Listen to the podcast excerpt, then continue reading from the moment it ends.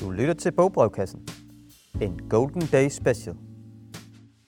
Velkommen til Bogbrevkassen.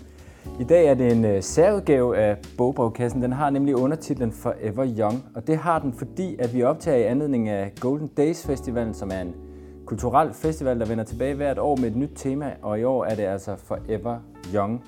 Og derfor har vi øh, dedikeret hele programmet simpelthen til ungdommen i bøgerne. Ja, og øh, den er der mindst talt masser af. Og noget af det gode ved ungdommen i bøgerne, det er, at den bliver ved med at være evigt ung. Fordi hvis du er 13 år i en bog fra 1948, så er du også 13 år i en bog fra 1948 i 2020. Øh, og der er rigtig meget godt. Der er rigtig mange gode unge kriser og problemer og fester og første kys i dag. Lige præcis. Og så synes jeg også, der er det her med den ungdomlige krise, at den, eller problemstilling, den kan ligesom, man kan blive ved med at spejle sig i den selv som voksen, så derfor synes jeg også, at den forbliver forever young, fordi man ligesom kan enten genbesøge sin egen ungdom ved at blive øh, klogere på den, ved at læse nogle af de her problemstillinger, som øh, de unge mennesker tumler med i bøgerne. Så øh, på alle mulige måder, så bliver det et Forever Young-program i dag. Så øh, hjertelig velkommen til Bogbrevkassen. Mit navn det er Aske, og øh, ved min side har jeg Lea Ja, og jeg tænkte faktisk lige på, at jeg, jeg kørte med bussen den anden dag og sad og kiggede på nogle unge mennesker, som stod og kiggede på en mobiltelefon og grinede lidt længere frem i bussen, og så sad der en sådan en gammel dame lidt længere tilbage i bussen, og hun synes helt klart ikke, de skulle stå der og grine af deres telefon. af deres telefon. Nej. Og jeg ved ikke hvorfor, for de larmede ikke specielt meget. Hun havde utrolig rynket øjenbryn, og så tænkte jeg, ej, hun skulle læse nogle af de her bøger, så hun lige kunne huske, hvordan det er. Øh, og plus, at så hun kunne, måske skulle læse en af de nyere bøger, så hun kunne huske at for, eller forstå det der med, at telefonen er en helt normal og også rigtig tit ok del af unge menneskers liv. Det må man sige. Empati via litteratur. Tak. Ja, ja lige præcis. Ja, vi har, eller især jeg har åbenbart vildt mange bøger med, fordi jeg fandt ud af, at det er, altså, der er mange af mine yndlinge her iblandt. øh, der er både nogle, jeg har læst i den her forbindelse, men mest var der bare en, sådan en masse highlights fra mit eget læseliv, ja. siden jeg selv var ung. Det er ikke et uvandt syn at se dig med øh, stakkevis af bøger, vil jeg sige. Jeg ser dig sjældent uden minimum 10-12 bøger. Nej, jeg er ikke minimalist, det er jeg ikke. Men, men jeg skal synes du ikke, altså det, ser, det er jo meget forskelligt. Der er jo virkelig både nyt og gammelt, og der er bryster, og der er bænkevarmer, og der er alt muligt, og en Jamen, det- økse og en høne. Det ser forrygende ud. Der er, der er noget for enhver smag der, det er jeg Det på. håber vi virkelig på. Altså, vi har jo tænkt, vi er lidt ambitiøse, fordi vi plejer jo at have et brevkassebrev i brevkassen. Mm. Så vi kunne rigtig godt tænke os i dag, at vi, vi fandt jo ud af, at inde i de her bøger er der jo en masse øh, problemer, øh, hvor man måske godt kunne bruge en brevkasse. Så vi vil prøve at se, om vi kunne, øh, at nogle af karaktererne i nogle bøger kunne få hjælp af karaktererne i andre bøger. Lige præcis. Der er jo noget, de, nogle af de unge kan, og noget andet, nogle af de andre unge kan. Det må man sige. Og vi ser, altså vi har jo som sædvanligt vores redaktør Ole med, og det kan jo være, at han siger stop på et tidspunkt, hvis det simpelthen kommer for langt ud. Hvis det bliver for underligt. Ja, Ja, vi prøver i hvert fald. lad os gøre det. Øhm, skal jeg starte? Jeg synes, du skal lægge for, Lea. Ja, altså fordi så kunne jeg egentlig godt tænke mig at starte med sådan en, en klassiker inden for genren. Ja. Øhm, og jeg tænker faktisk, at han, han, ja, han kunne måske få brug for hjælp, men han er faktisk også en klog ung fyr. Det er øh, Steven Chbosky's øh, fordelene ved at være en bænkevarmer, mm. som udkom øh, på amerikansk i 1999 og først kom på dansk i 2013. Og fordelene ved at være bænkevarmer er den slags bog, som, øhm, som helt klart både kan læses af unge og voksne, men som er sådan lidt, lidt Beverly Hills 90210, fordi der egentlig er, han kommer omkring alle problemer. Altså der er både stoffer og overgreb og øh, forældre og en virkelig, virkelig skøn moster, han har mistet osv. osv. Altså der er virkelig mange øh, af livets, og måske især ungdomsårene, problem, problemer i, som han sådan han skriver breve til en, som jeg ikke lige, øhm, det skal jeg ikke lige komme ind på, hvem er, men han skriver breve om de her problemer. Ja. Så det er en meget fin brev. Det er ikke, der er jo mange, der er dagbrugsform, men det her det er altså en brevform. Ja. Og, og han, er, øhm, han er simpelthen så sød, øh, Charlie. Han er, han er jo bænkevarmer, men han er bænkevarmer på sådan en måde, hvor han bliver, han bliver gode venner med nogle næsten seje. Og som læser synes man egentlig, de er mega seje. Det slæng er helt klart de mest cool, men de er sådan lidt anderledes og går måske lidt i genbrugstøj, hvor de andre ikke gør og sådan noget. Er han bænkevarmer på sportsholdet, eller bænkevarmer på på det hele. Altså hans bror er sådan en rigtig stor sportsmand, og, øh, og, øh, og han, er, ham her, han, kigger, han er sådan lidt en, der betragter ting, men, men, han, men han kommer mere og mere ind i tingene. Og jeg vil bare lige læse noget op, jeg, jeg, blev, så, jeg blev så, øh, hvad skal man sige, jeg så godt kunne genkende. Ja. Det var fem helt perfekte minutter af ens liv, og vi kunne føle os unge på den gode måde. Jeg har siden købt albummet, hvor sangen er på, og kunne godt fortælle dig, hvad den hedder, men for, for at være helt ærlig, så er det ikke det samme, når man ikke lige kører afsted til sin første rigtige fest nogensinde, og sidder på forsædet af en pickup truck, truck, truck mellem to dejlige mennesker, bedst som det begynder at regne. Uh, det der med musikken, de nye venner, den første øh, fest duften nogensinde. af regn, den første fest, og så den der helt bestemte sang. Jeg synes bare, det var, altså, man, der er sådan noget, ah, Ja, noget genkendeligt ja, for i den. Ja. Øhm, når du nævner den første fest nogensinde, så har jeg nemlig taget øh, også en, en decideret øh, ungdomsroman med, men en nyere en af slagsen. Den hedder Tag gaden tilbage og er skrevet af Sara Engel og Sanne Munk Jensen, som jo er virkelig vant til at bevæge sig i den her ungdomsgenre. De har skrevet øh, den her bog, som handler om øh, Polly, en øh, pige, øh, som øh, skal til at starte i 1. G. Første gang vi møder hende, der står hun øh, alene på en fiskekutter øh, i et voldsomt stormvejr, og, og der tigger alle mulige grimme sms-beskeder ind på hendes telefon, og om at hun er en øh, klam luder og så videre, den slags. Øh, så man får ligesom fornemmelsen af, at der er sket et eller andet, som hun er ved at stikke af fra. Grunden til, at hun er endt i det stormvejr der, er simpelthen fordi, at hun var begyndt at gå til sin første fester nogensinde, og blevet meget øh, fascineret af en ny pigeklikke, øh, som, øh, som hun ellers ikke har kunne blive en del af. Hun har haft sin veninde Kat, som er sådan lidt en broden type, som hun holder af, men som øh, ligesom også har forhindret i hende i at udfolde sit eget liv. Og det kaster hun så ud i her øh, på gymnasiet i Jørgen med den her nye festgruppe, som øh, tager i øh, gaden i Aalborg. Øhm, og, og, og der er bare ekstremt mange af de her ungdomlige øh, sådan, øh, øh, konflikter, usikkerhed, øh, hvad, skal, fra, altså, hvad skal man have på til de her fester, til øh, jamen, hvordan kan jeg stole på mine venner, vil de mig det bedste, og det vil nogen af dem altså så ikke. Så det er det, der bliver konfliktstoffet i den her bog. Øh, som jeg vil sige, øh, det er en pi- pige, der er hovedrollen, men man kan sagtens øh, også læse den som dreng. Jeg vil næsten ønske, at jeg havde fået lov at læse en ungdomsroman som, øh, som 16-årig, inden jeg gik i gymnasiet, bare for at komme lidt rundt i hovedet på, på alle mulige forskellige mennesker end mig selv. Og kan, du, tror du, du kan, kan hun få hjælp fra andre bøger, tænker Det vil jeg nemlig sige, hun kan, fordi noget hun oplever, Polly, her, det er, øh, at hun er, ligesom så mange andre, der starter i første G, er hun jomfru, og det vil hun gerne ikke være. Så det går hun ret målrettet efter at stoppe med at være til en fest, og det lykkes hende øh, faktisk hele tre gange. Det øh, bliver så desværre optaget på en telefon. Jeg håber ikke, det var det, de unge mennesker sad og grinede af på, øh, i bussen Vi der. på, det var en, en Men, øh, men, men øh, det bliver selvfølgelig delt allerede dagen efter. Og, øh, og det er så ubehageligt for hende, og hun bliver øh, slot-shamed, som det hedder, som bare pokker. Og der er altså så også en anden bog, som hun måske ville have haft godt af at læse en Polly, og det er Anja Leitons Aldrig kun til pynt, som har undertitlen Et søstermanifest. Anja Leiton blev, øh, kom i medierne, fordi hun ligesom sagde fra i forhold til de her puttemiddage, som var i medierne for, for, for et års tid siden. Øh, de her puttemiddage går ud på, at der er nogle 3G-drenge, øh, der øh, ligesom udvælger øh, nogle første g piger til at komme og være tjenere til en fest, de holder. Det er jo også et mærkeligt setup. Øh, på baggrund af hendes oplevelser med det her og øh, casting til de her middage, øh, besluttede hun sig for at råbe op og sige fra, fordi hun følte, at der i den her drukkultur også var en slags overgrebskultur, hvor at man ikke længere selv havde øh, chancen for at sige fra, og havde ligesom mistet rettigheden til sin egen krop, fordi den blev brugt øh, til at servicere nogle af de her drenge. Mm. Men det er så ikke en roman. Det er ikke en roman, det er nemlig et manifest. Øh, Så det vil sige, at den står op øh, blandt de faglitterære titler på øh, biblioteket.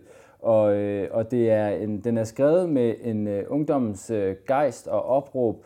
Og jeg tror bare, at hvis man er en, øh, en pige eller dreng eller øh, noget midt imellem, så øh, vil man finde stor øh, glæde ved at læse og forstå og ligesom kunne... Øh, kunne gå tilbage til sit gymnasie eller ungdomsinstitution ligesom med et lidt mere kritisk blik. Øh, og så behandler hun nemlig også det her med slutshaming, altså urimeligheden i, at, at der er nogle drenge, der måske kan få lov at være sammen med en masse piger, og øh, lige så snart en pige gør det samme, så er, det, øh, så er hun en slot i stedet for en, øh, en held. Øh, jeg tror, der er en masse ting i, i, øh, i Anne Laytons øh, Aldrig kun til pynt, som, som Polly fra Tag gaden tilbage vil have godt af at læse. Jeg tænker til gengæld, at Rebecca, som er 17 år, også går i gymnasiet, og som er hovedpersonen i Rikke Oberlin Flaups telefontesten, hun måske kunne have godt af, i hvert fald sådan midtvejs i bogen, hen mod slutningen behøver hun det ikke længere, at læse øh, Tag gaden tilbage og høre Pollys historie, hvor Polly måske var lidt for ivrig, men ligesom, at øh, så var hun ikke jomfru længere. Ja. Fordi Rebecca, hun er sikker på, at hun kommer til at dø som jomfru.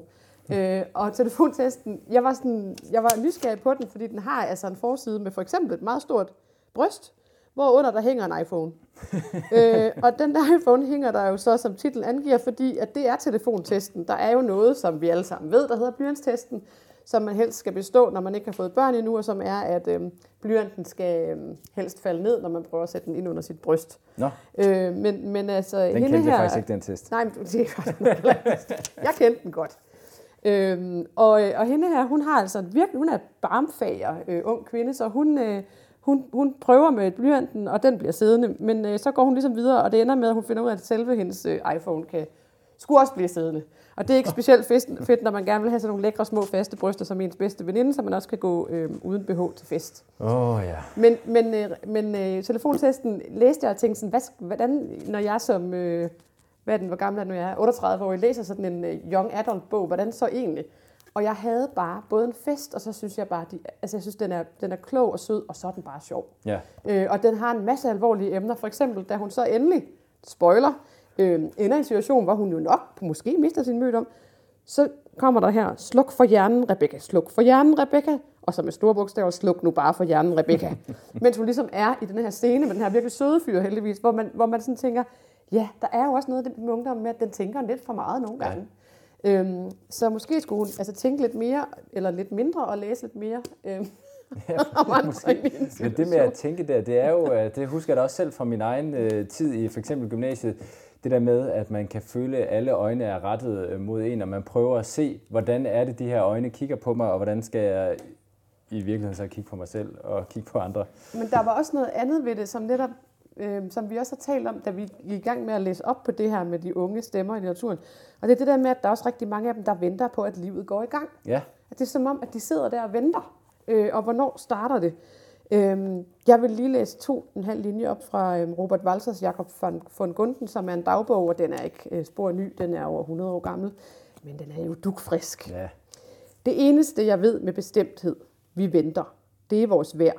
Ja, vi venter, og vi lytter ligesom ud mod livet, ud mod denne slette, man kalder verden, ud på havet med det storme. Og øh, Jakob von- von Gunden her, han venter, fordi han er kommet på et, et, et rimelig trælst øh, tjenerinstitut, hvor man bliver udlært som tjener. Og, og han, der står så fint på bagsiden af den her, at øhm, på instituttet her kan et ung menneske lære alt, hvad der skal til for at klare sig i et umenneskeligt samfund. Han starter fuld af idealer og undrer sig over en masse håbløse ting på det her, den her tjenerskole, og ender ligesom med at makke mere og mere ret. Øhm, og, øh, og, og synes stadig, det er nederen at gøre, men ser sig ligesom nødsaget til det. Ja. Øh, Walser er en af mine aller yndlingsforfattere, og jeg synes, han skriver sindssygt godt. Og jeg synes, han er enorm. Han har også skrevet en, der hedder Fritz Kokkers skolestil. Øh, som, altså, han er virkelig god til at få de her unge stemmer øh, til at snakke, så det ja. stadig står meget livligt. En, der nok øh, vil øh, ønske, hvis jeg må gribe ind her, Grib du bare ind. En, der ville ønske, at, øh, at livet nok ikke øh, kom ud på sådan et stormvær, som, øh, som han efterlyser i den øh, valserbog der, det er Vernon G. Little, som også er navnet øh, på en bog, jeg læste som 16-årig. Den er skrevet af D.B.C. Pierre, som er et, et dæknavn. Jeg tror vist nok, det der DBC står for Dirty But Clean, fordi at øh, forfatteren selv har været... Øh, øh, ude i noget råd, Ja. øh, både med svindel og, og stofmisbrug osv. Men, men øh, Vernon Little er altså en, øh, en 15-årig pubertetsbesværet dreng, som bor i øh, byen øh, Martirio øh, i Texas, USA, og som han kalder det barbecue-sovsens hovedstad i Texas. Øh, det er et øh, miljø præget af, af, af sådan lidt hvid øh, underklasse, og, øh, og her lever han så sammen med sin mor, som, øh, som han virkelig øh, Øh, har det svært med. Hun bliver beskrevet som den her, det, det Vernon er, er, er, en, er en meget øh, stærk jeg-fortæller, så man får virkelig hans sprog og hans blik på det hele. Øh, moren her er, er sådan en overvægtig kvinde, som lever halvt i virkeligheden og halvt igennem tv'ets øh, endeløse rækker af tv-shop og reality-tv og øh, breaking news osv. Øh, nå, men øh, Vernon her, han er egentlig i en rigtig møgsituation, fordi mens han er ude at løbe et ærne på et tidspunkt, hvor han skulle have været i skole, så kommer han tilbage, og så er hans bedste ven, øh, en øh, mexikaner ved navn øh, Jesus, skudt 16 elever i hans klasse, og han når lige at se øh, Jesus tage livet af sig selv. Øh, det er jo frygteligt tragisk, men det er faktisk en komedie, den her bog, altså, eller en tragikomisk bog, fordi det hele bliver behandlet med sådan absurd, grotesk humor. Øhm, så og, du tænker, at ham, Jakob på Tjenerinstituttet, han vil, han vil nok tænke, okay, det kan alligevel også blive lige vildt nok. Nogle gange er det nok rart nok at kunne gemme sig ja. og, og lade, øh, lade livet fare, uden man er en del af det. Ja, det må man sige. fordi de Lille ender så faktisk med at blive øh, form for søndebuk, fordi øh, ham, der har skudt dem alle sammen, han har jo øh, skudt han sig ved, selv, ja. så vi mangler en søndebuk. Og, øh, og øh, medierne, der øh, ligesom øh, erobrer den her by, de øh, beslutter sig for, at det må være Vernon Gillel, fordi det var hans eneste ven, og han øh, har også øh, smuglet noget has og så videre, så det er garanteret ham, der er en del af det. Så han prøver også at stikke af ned igennem, øh, øh ned igennem Mexico og så videre, så det er en road øh, movie, og den er grotesk, og så er det altså samfundssatire, selvom den har det her tragiske element. Øh, moren der, der bare trøstespiser junk food øh, hele tiden, og kan ikke... Øh, klare de, alle de slankekur, hun prøver at gå på, og hun køber køleskab gennem tv-shoppen osv. Og, og samtidig ligesom en skildring af, af et USA, øh, der er, sådan, øh, er værdimæssigt i opløsning, og, og allerede øh, ligesom beskæftiger sig med det her, som vi også taler meget om i dag, mellem brudet med, med fakta og øh, fiktion. Det er ikke til at skille i den her bog. Øhm, men det var mere, hvis man vil have, det synes jeg som 16-årig, øh, stifte bekendtskab med noget, som var så langt væk fra min lille hjemby i Hjortshøj, øh, så, øh, så kan det altså være eksotisk at læse om et ungdomsliv øh, på farten ned gennem øh, Mexico. Ja. wow. Ja. I'm intrigued. Ja. Hvad hedder det? Øh, jeg, vi bliver lige over i USA, øh, ja. med, nemlig med Miriam Taus livet, som det kunne have været, og bare den titel siger jo det hele. Ikke? Ja. øh, der, altså, det er en det er også en af mine aller yndlings, øhm, og den, den er vel 20 år gammel eller sådan noget, men den handler simpelthen om en teenager, som er vokset op hos sin far i en menonit-sekt. Og som teenageren hun selv siger, så er det jo den mest pinlige sekt, man overhovedet kan tilhøre, hvis man er teenager. Og hun lever simpelthen i den her åndssvage sekt. Ja. Og hvad gør de her sekt-teenager? De tager ud i grusgraven og knipper og ryger og drikker.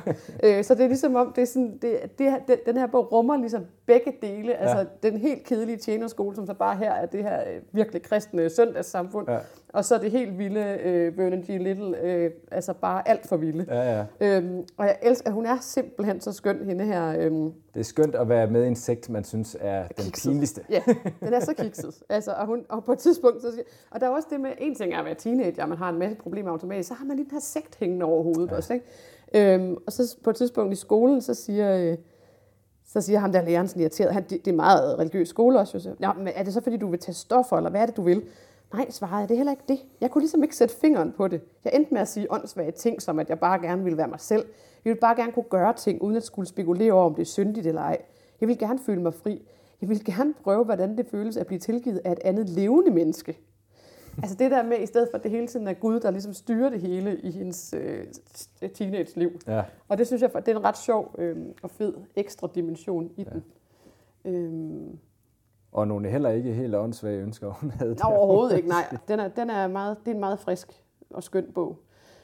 Og der er jo der sådan en bog, der bare lige mindede mig om den, som hedder, som er Janet Wintersons meget selvbiografiske, Der er andre frugter end appelsiner. Og det er jeg som citrusallergiker jo glad for, så jeg har altid godt kunne lide titlen, men, men da jeg så også læste den, var det også en virkelig god bog.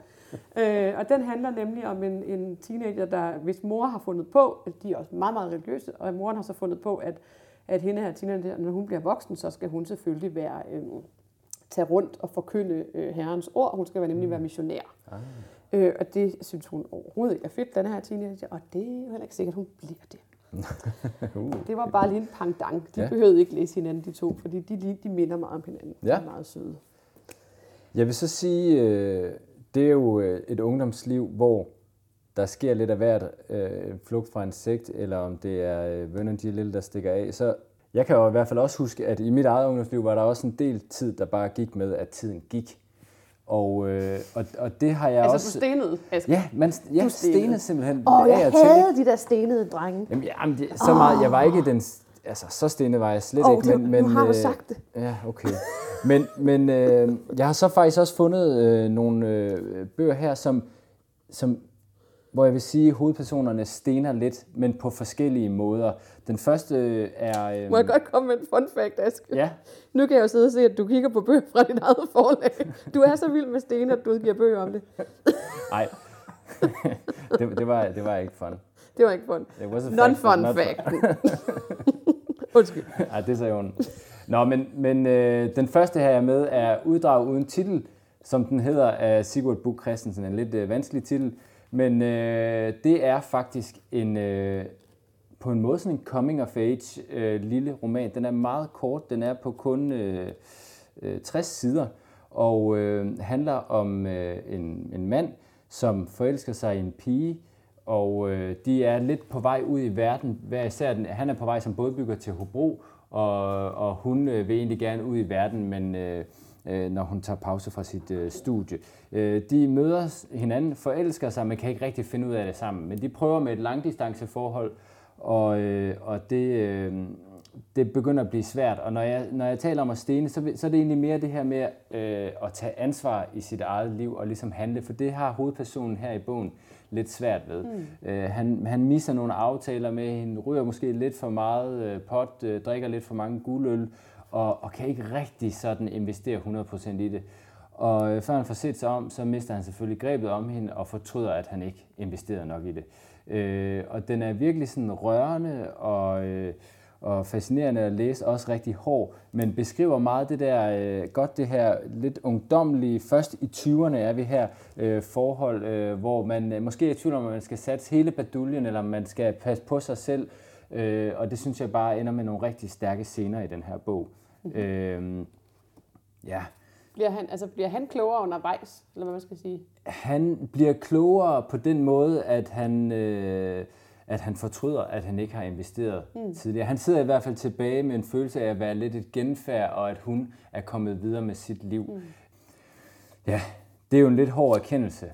Og, og samme hårde erkendelser er der ikke på spil i øh, den anden bog, jeg har med, som er Jens Kæmpes Kunstens Regler, men der er øh, det stenede øh, ungdomsliv måske lidt mere flanøragtigt, øh, hvor han spacerer rundt, øh, og i stedet for at sumpe lidt rundt i, i pot og, og guldøl og komme for sent til aftalerne, så går han egentlig og, og nyder og registrerer og nyder at registrere. Øh, og, og jeg synes bare, at jeg vil meget gerne læse op af det, fordi jeg synes, der er nogle ret øh, herlige ungdomsagtige linjer. For eksempel det her. Jeg drømmer om et digt så godt, at det kun findes i drømme. Her har man altså livet og dets muligheder. Angsten tegner grænserne. Man glemmer sine pligter, pisser forvirret på sine sko og tager hjem. Gør intet helt, totalt forståeligt. Her har vi både altså, drømmene, øh, det åbne liv og dets muligheder, øh, angsten, der, den, den, den, den øh, usikre øh, angst, der melder sig, øh, og det her med at simpelthen ikke lige kunne gribe det, og så ende med at stå og, og pisse lidt forvirret på sine sko. Det synes jeg bare godt, jeg kan, jeg kan genkende måske.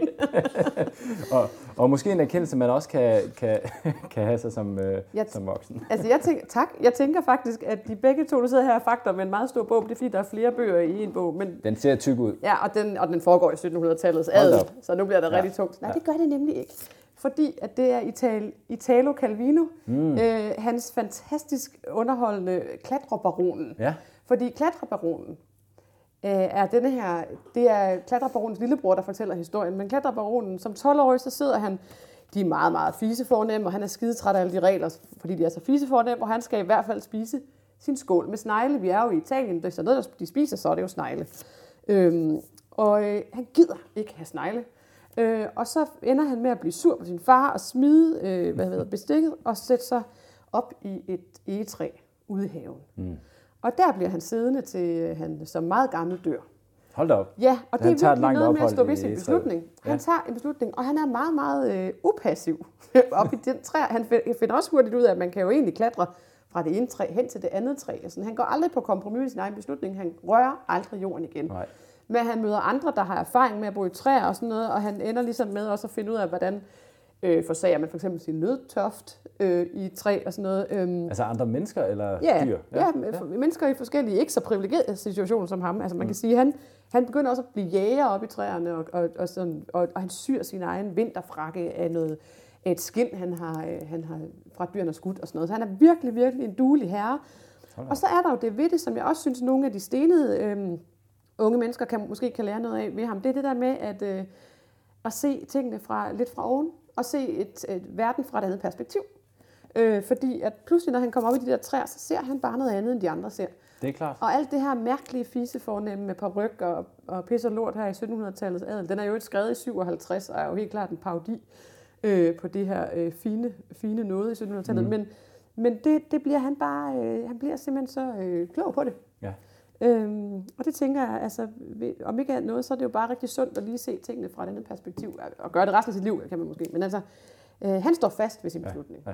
Afgjort. Ja. Ja, fantastisk forfatter i Calvino. Og, og, og hvis, han er sådan min form for fantasy-forfatter, fordi jeg ikke kan finde ud af at læse fantasy, men når jeg læser ham, så kommer jeg ind, man bliver tit introduceret for nogle andre verdener, hvor man netop kan se øh, samfundet ved, at det bliver forvrænget ud i et eller andet øh, Ja. øh, magisk øh, billede på en eller anden måde. Og Ja. ja. Det, han er øh, herlig, herlig forfatter. Men jeg vil også sige, at han, han gør også tingene så realistiske. Altså, vi hører enormt meget om, om i skoven foretræk han bøge og egetræer. Pinjernes tætte broer og grene var ikke stærke og fulde af nåle, og gav hverken ordentlig plads eller holdepunkter. Og kastanjetræet var med sit tornede løv, sine stikkende frugter, barsk, bark og høje grene nærmest lavet til at holde folk på afstand. Altså, vi. Ja. lærer enormt meget om træer, så det bliver meget konkret også. Det er jo meget godt, hvis man selv dag, øh, en, dag selv får den idé. Præcis, op. Præcis, ja.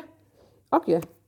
Øhm, ja, og jeg, jeg vil, når vi nu er ved de her øh, selvtillidsfulde unge mennesker, så vil jeg faktisk springe fra øh, klatrebaronen her og over til øh, den så skønne, øh, ekstremt selvoptaget Cécile øh, i Bonsoir Tristesse, som er François Sagans øh, lækre lille øh, roman. Det ser meget lækker ud. Den er lækker fra 1954, og den er lige øh, genudgivet for nogle år siden på Gyldendal med sådan en lækker øh, drink udenpå. Ja, Øh, sommerlig ser den ud. ja, den er meget sommerlig. sommerbog.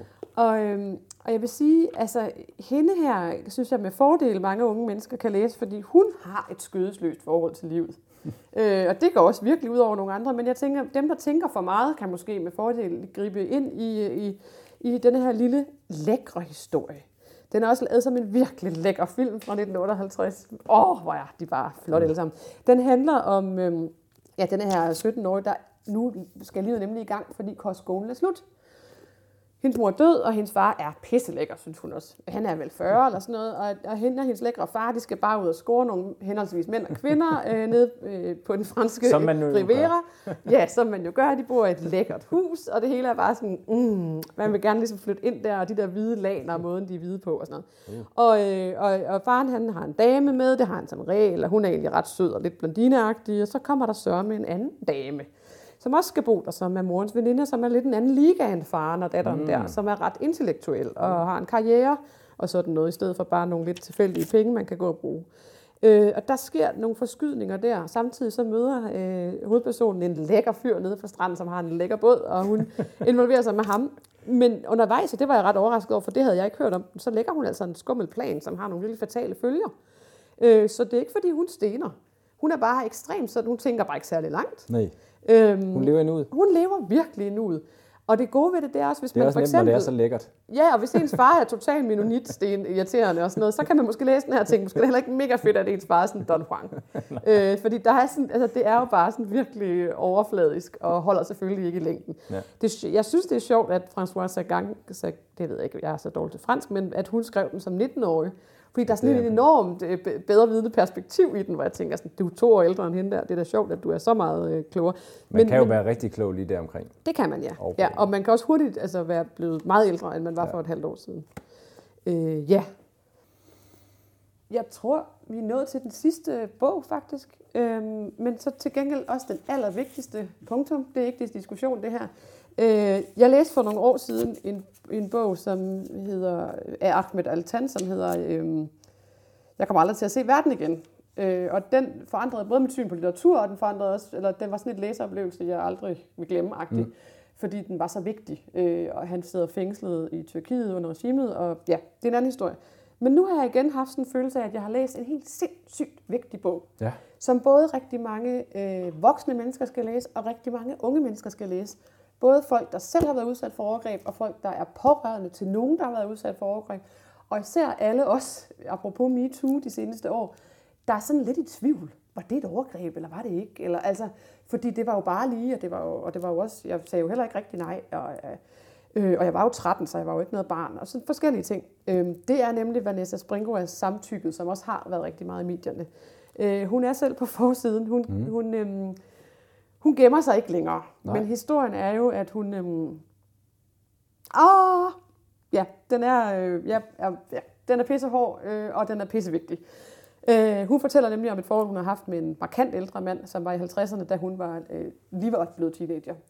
Øh, og det var dengang, hun er midt 40'erne nu, så det var dengang, hvor, hvor man sådan synes, at børn er jo også voksne, og de har jo også en egen fri vilje, eller altså, teenager er jo også voksne, mm. og vi skal ikke bare, de må, hvis hun vil have et forhold til ham, så skal han da med hjem til moren og spise middag og sådan noget. Og det sker ligesom i denne her, og moren ved, det sker, og ja, alle ved, det sker, og øhm, det er jo et sindssygt uligeværdigt forhold. Han er forfatter, han udgiver sine dagbøger, hvor han beskriver øh, meget, mange eksplicite seksuelle scener. Han, han citerer samtaler, ham og hende har haft osv. Og, og på et tidspunkt, da de har været kærester over vores tid, så begynder hun jo, så er hun 14, og så vil hun gerne tænke, at hun vil gerne gøre sig lækker for ham, så hun vil gerne have noget sådan lingerie, men han vil gerne have, hun har børneundertøj på. Og det er jo, fordi han er en ægte pædofil. Han tager også tit til øh, øh, Thailand og er sammen med små drenge. Øh, og er sådan ret stolt af det og udgiver også bøger, der sælger rigtig fint. Øh, en helt vildt mærkelig verden, som man... Ah, jeg begyndte at google det, så kan man godt nok... Men det er vanvittigt, at han har kunnet sælge bøger om det. Men er det rigtigt forstået, at bogen er en roman? Det er en roman, det er en selvbiografisk på, roman. Ja, og det, og det er det, der så er genistykket, og det er derfor, jeg sammenligner det med Tan, for han sidder nemlig i et fængsel og overlever kun på grund af litteraturen og på ja. grund af sin egen fantasi. Her er det faktisk litteraturen, der har taget hendes liv fra hende. Ja. Fordi som hun selv skriver et sted, så er det den, der har ordet, der har magten. Øh, og han havde jo ordet. Altså han kunne jo altid i tale sætte sin egen store kærlighed til hende og alle de andre piger og drenge.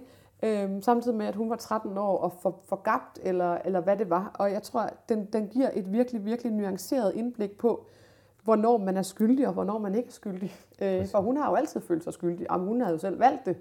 Øhm, og først nu her, som, øhm, som midt 40'erne og et forlags øh, redaktør og bogmenneske, har hun ligesom fundet, hvis jeg fortæller den her historie, så kan jeg jo godt selv se, at der var noget helt galt, mm. øh, og det var ikke min skyld. Og jeg tror, at en af grundene til, at jeg synes, at den er så vigtig, det er det der med, at hun fortæller jo den her sin egen historie, men hun fortæller jo bare rigtig, rigtig mange menneskers historie. Ikke den specifikke, men noget lignende. Præcis. Og øh, ja, og så synes jeg i øvrigt så, fordi altså, hun skriver sindssygt godt. Øhm, det er en rigtig, rigtig god roman, og det er også en genitstreg at lave den til en roman, fordi han har udgivet alle de her ikke-romaner, og han altså har aldrig den, sat... Den, den, den forfatter, som hun... Ja, ja. Og, og som forladet skriver, hvem er og sådan noget. Ja. Øhm, her i, der hedder han bare sine, sine initialer. Men hun, hun, han er aldrig blevet dømt på det, fordi at hun jo dengang ikke øh, gik, til, gik rettens vej. Nej. Og nu er sagen jo så forældet og sådan noget, øh, så det eneste, hun kan gøre, det er, at hun kan skrive en bog om det, og for at være meget mere lødig, end han nogensinde har været, så skriver hun selvfølgelig en roman, fordi så kan man selv. Men den har selvfølgelig været rigtig meget i medierne, fordi ja. det, det er øhm, en rigtig historie. Og jeg synes, den, den sætter i hvert fald det der med, at, altså hun skriver jo til, altså, hvis vi, altså hun skriver til sit til barnet i sig på en eller anden måde, og forklare barnet i sig, at det ikke var barnets skyld, barnets men det er, for, det er meget for nylig, hun er kommet frem til den erkendelse. Det er sådan inden for de seneste få år. Ja, og det er jo og skræmmende. Det er jo vildt skræmmende, og det er også derfor, jeg tænker, at der er rigtig mange, både unge, men også altså voksne mennesker, der kan virkelig få glæde af at læse sådan en bog, fordi man ser, hvor er det egentlig skylden ligger henne. Ja, øhm. Ja, lidt ja. dyster afslutning. En dyster men afslutning. Litteratur er heldigvis ikke kun ødelæggende, man kan også altså, forhåbentlig gøre noget for nogen Absolut. med sådan nogle bøger her. Nu er vi også ved at nå øh, vejs ende, og vi er også næsten øh, nået til bunds i din stak af bøger. Næsten siger jeg. Jeg kan se, at du har en enkelt tilbage, øh, Lea, og vi har lige godt øh, to minutter, så du har der var, der var både du og lytterne heldige, fordi at man kan jo tale meget længere om sine yndlings. Og inden for genren coming of age eller unge stemmer i litteraturen, der har vi jo der har jeg jo øh, Carson McCullers, bryllupsgæsten. Den er støvet dernede fra magasinet, og alle forlag, hvornår genudgiver I den i en lækker udgave med en drink på forsiden?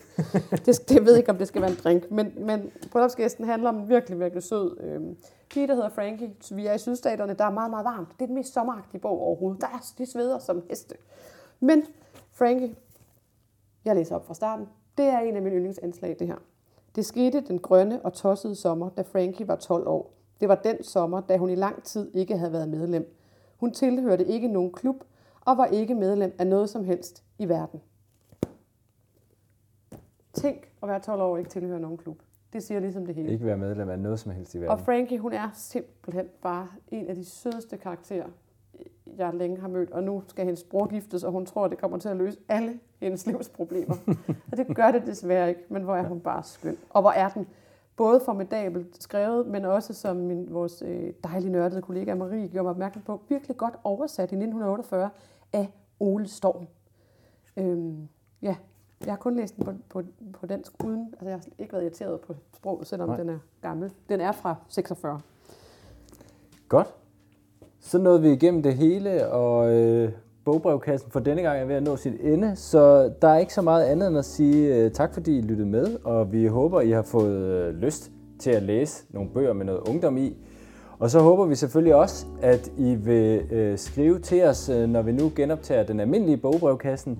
Send endelig et, øh, et brev til os om, hvad det er, I går og drømmer om at læse, eller hvad I skal have hjælp til, så er vi parate til at, at gribe ind og anbefale bøger som altid. Det foregår på info Tak for denne gang, og tak Lea for, øh, for turbo-indsatsen med snakken af mig bøger. næste gang eller næste gang igen. hej hej. Hej.